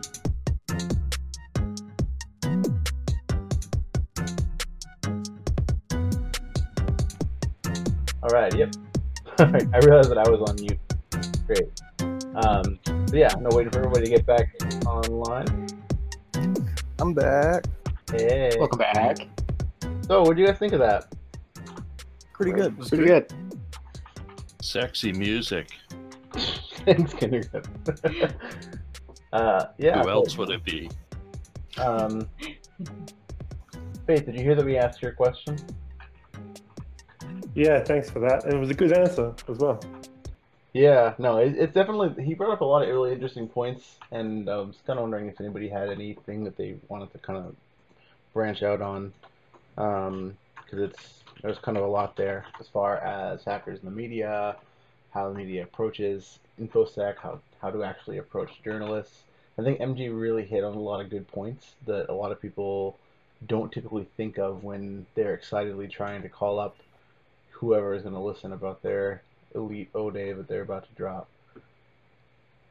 So, um, just on that, like I did drop an. It wasn't an O day. I disclosed responsibly through a telco, blah blah blah, and asked them if I could do a presentation about it at a, a small meetup. They agreed. Um, I went and did it, and and a journalist approached me after afterwards, who ironically works at this company now in security, and moved from journal, journalism on infosec into security. And they approached me and asked if if I'd mind um, giving uh, letting them do an article about it and making some comments. I was like, yeah, sure. The next thing I knew, I was actually banned from being hired at that company. Um, Oh damn! So I mean, that's just my personal experience, but a lot of the things were reflected in exactly, you know, what what what was said there. Um, I did like the the mention on stunt hacking though, that if you know if you do a stunt hack, journalists will report it for you. You know. The, the exact quote was, uh, "If if you don't stunt pack your own material, uh, the press will do it for you." yeah. Very true. Yeah, no, I think um, what was really important was he was just kind of saying the the way that that you approach journalists just as important as the way that they approach you. You know, because it's kind of Yeah. like people kind of think that oh, I have a story, you just listen to me, like I make the rules. But ultimately, journalists are trying to uncover the truth and and give information to people who wouldn't normally have it, and so we need to be aware of that when we are working with them because as I said, there's you know, journalists rely on hackers and, and hackers rely on journalists. So it's it's really important to respect that relationship and to really understand what it actually means. But it's it's we've got kind of a rare look into what it actually means for somebody who does report this in general, like on a regular basis. I think as well, like the wow, that was loud. The Sorry. on the record versus on the on off the record uh, type deal where you can't just say, "Oh, this is off the record now," and switch back and forward because the journalists will just like ignore you. Was quite interesting, um, especially when you tie into what he said about uh, disclosing crimes is not the same as as protecting sources. Um, so I think you know that's that's kind of the case. And you say, "Oh, by the way, off the record, I did this crime, but like we're talking about something totally different, blah blah blah." And the next thing you know, you might end up in a news article that gets somewhere that you know gets a little bit too much attention on yourself. Very much. Uh, that's that's why I think you should just like practice general opsec with journalists and not give them your real handle or your real name. Use a throwaway. Um, so what do you guys say? If, have you guys been approached previously by journalists at cons? Like, Um, me personally, uh, it's usually just over social media. Uh, so th- that is the one downfall. If you're if you want to keep everything perfectly containerized and you know isolate yourself, the uh, rapport you build with uh, journalists uh, becomes much harder. So you got to kind of balance that out.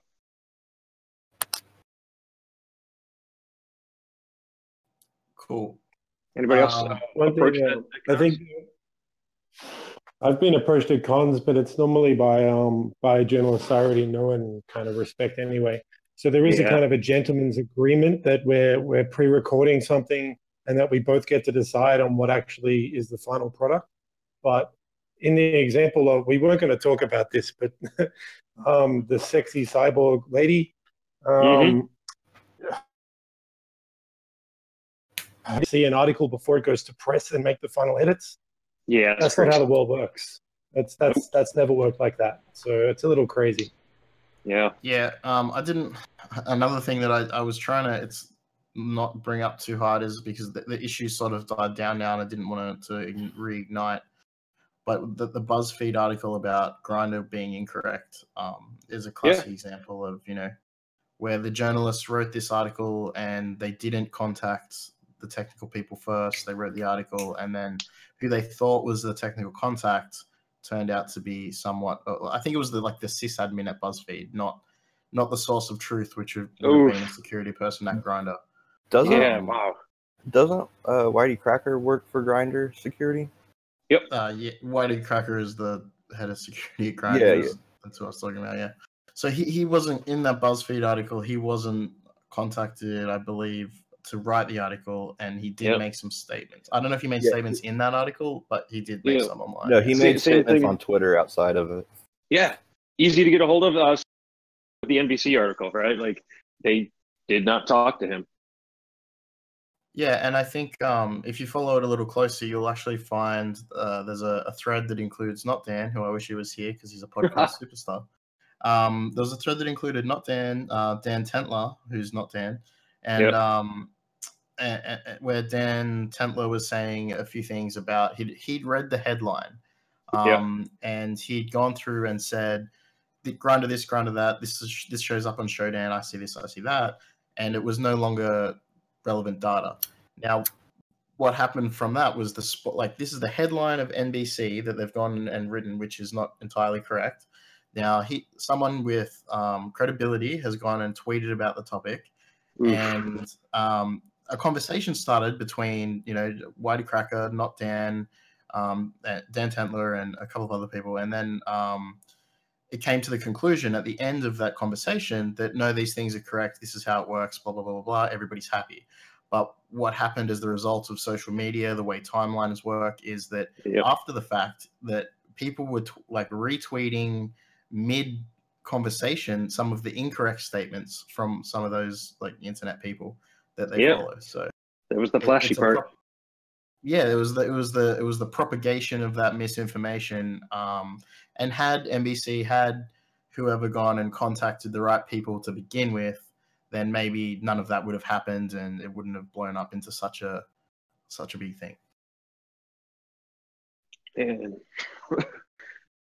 yeah, I, th- I think that specific issue, uh, Dan Tentler had uh, done some Shodan stuff, but it was uh, the immediate results he had, you know, old data effectively. So it was no longer representative of the uh, infrastructure as it currently existed while the discussion happened. Right. It, w- it was showing a whole bunch of Apache servers that um, have been since replaced with CDNs and stuff like that. So Yeah. it was quite di- quite different data. Man. The press. Yeah, I've actually um so one of the quotes like uh in there was a news article where I was asked for a quote.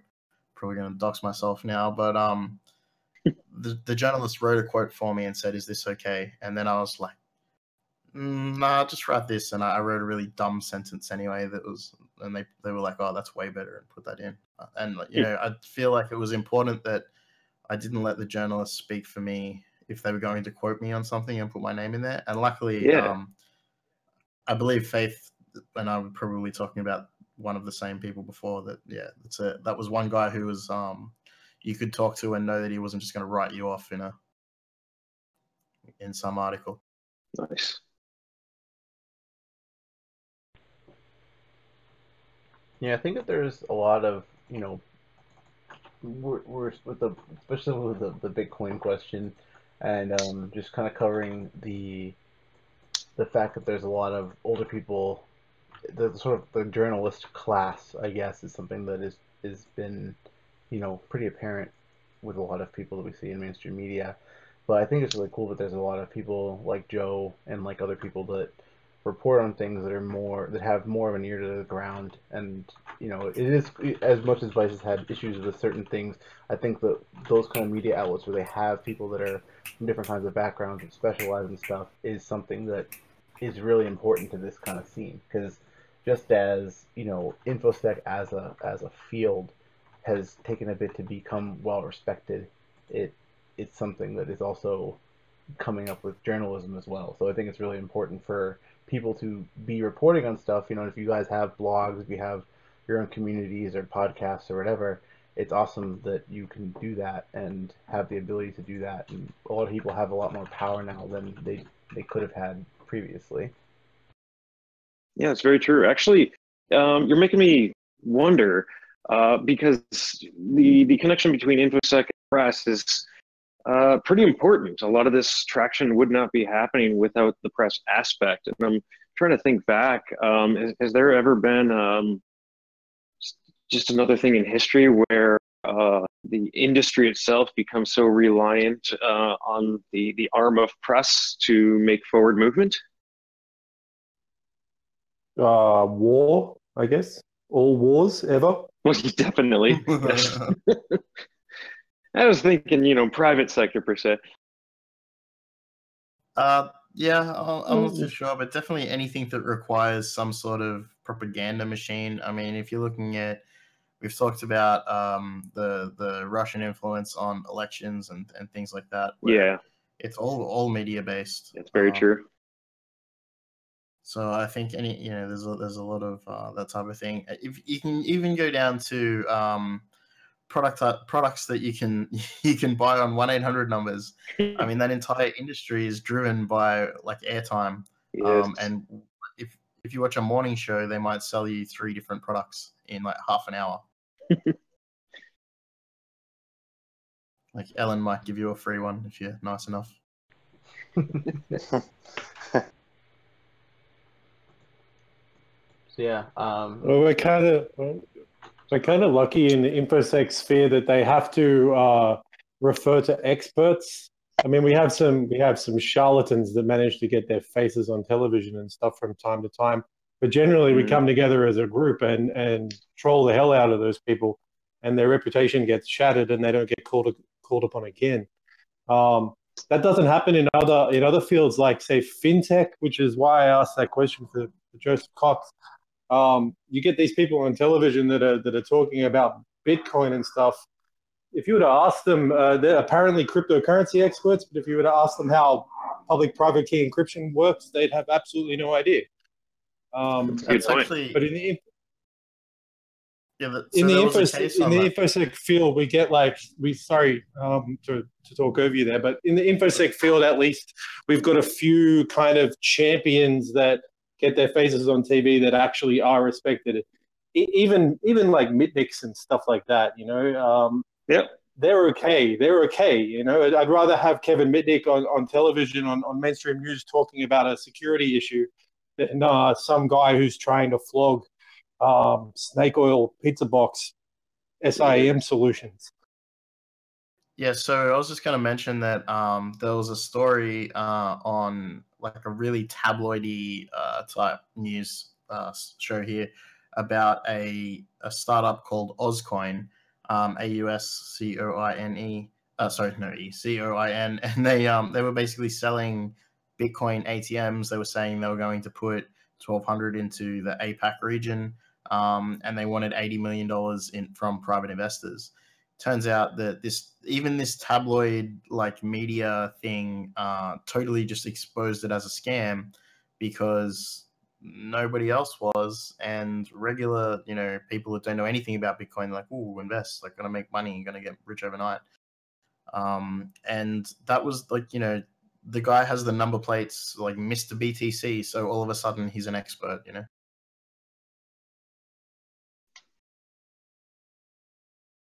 um Yeah, we mentioned have in in the, the fi- chat- in the Sorry, go ahead.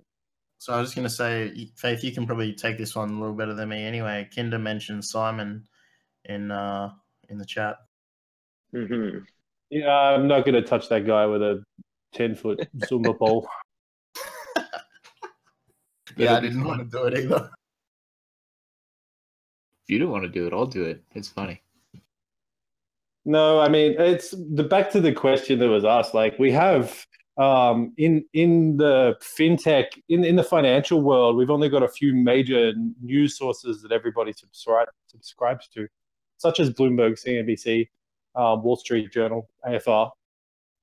These people get paid lots of money to do hit pieces and and pumps and, and well, pumping and dumping is illegal, but you can see like an investment bank um, getting a, a two or three page uh, coverage in the Wall Street Journal about how the the lithium market is a massive bubble and it's about to collapse and everybody should sell all their lithium stocks, and then it becomes reality, and then later on that same investment hedge fund that paid for that that sponsorship to, to do a hit piece on that particular financial product they then buy up all the lithium stocks when everybody else is selling um, and that's that's quite literally market manipulation, and that's that's how the media works. That's they're in collusion with uh, with bankers and, and big investment funds, and they do that on the stock market. They do it in the gold market. They do it in the oil, the futures markets, the options markets, the property market, everything. Um, what they can't control right now is the crypto market. So this is kind of an outlier, and also infosec. Um, they rely on on us to decipher things for them because there's there's no lobby group, there's no infosec lobby group out there that's made out of made up of all the major infosec corporations who have an agenda to push a certain line of products.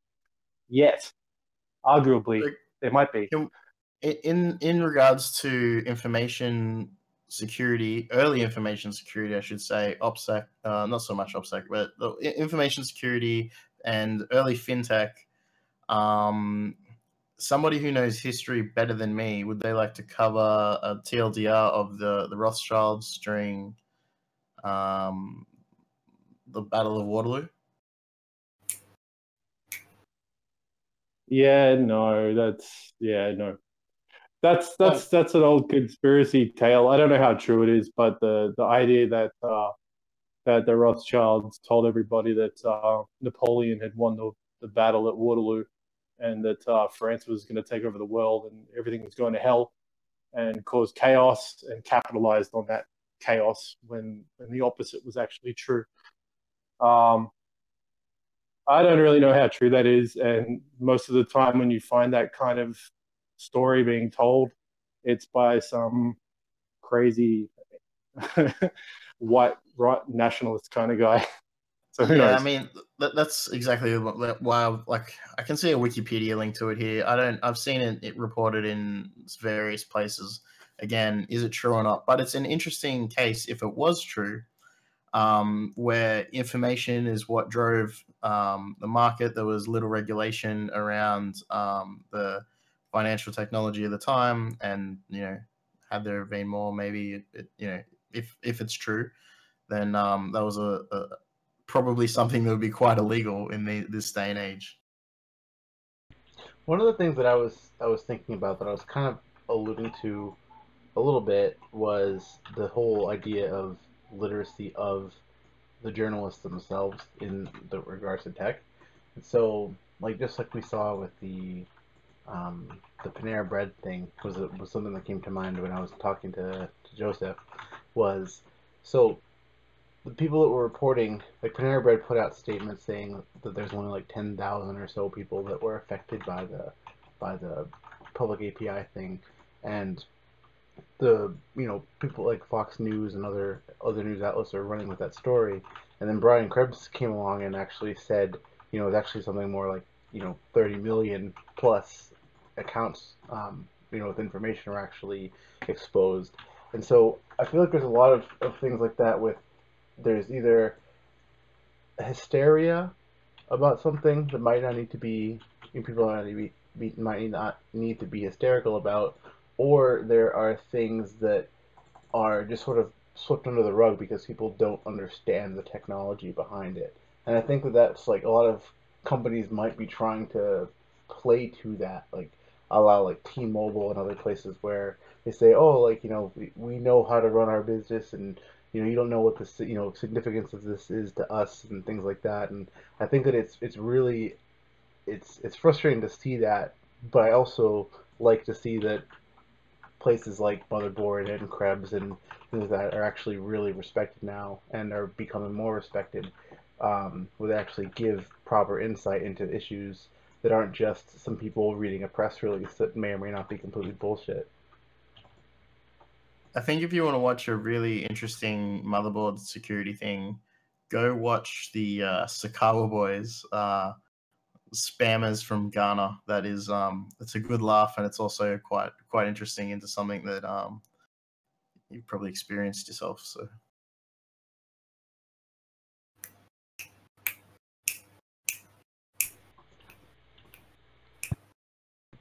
Well, um, does anybody have any last words? Because we're actually about to be donezo here.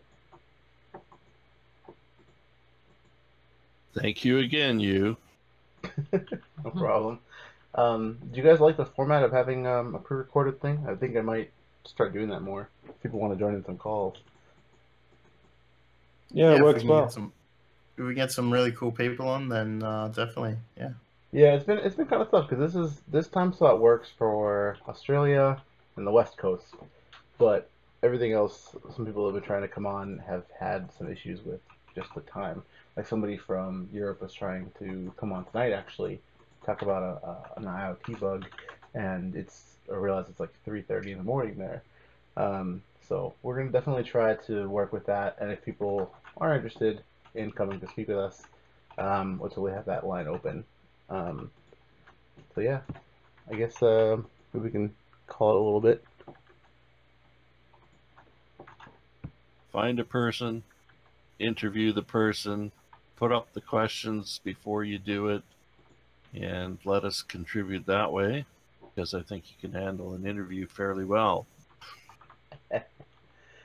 All right. Well, um, thank you very much. Uh, any other uh, questions from uh, our chatters tonight? Hmm? Do we have any other questions from our chatters tonight? Yeah. Anybody have any last uh, last words or questions here? Someone said this isn't hard chats. This is soft chats. Fair point. Um, yeah. Speak now, forever hold your peace. Um, all right, yeah. So next week, I think that we have a couple people that we're trying to get together to come on, but we might end up doing something along the lines of IoT security because I think it's very important. So we have quite a few researchers here in our group, and um, might be able to come together and discuss some more practical things rather than just a hard news stance. Oh, and uh, so mentors in the chat says, is malware tech getting a fair shake with journalists and the infosec community? Just curious. Anybody have any words on that? I think And- and um, you're yeah, hanging out with that. them. What's up? I mean, uh, I, I I haven't been keeping uh, tabs on the media coverage, so it's hard to say on that one. Yeah, I haven't really. Yeah, I think um, from the infosec perspective is, I mean, you know, getting an okay rap. But I don't know about the media though. Yeah. Alrighty. It's fair that he uh, he gets trolled for the kitty stuff that he did on hack forums, and um, that's going to follow him around forever, and so it should.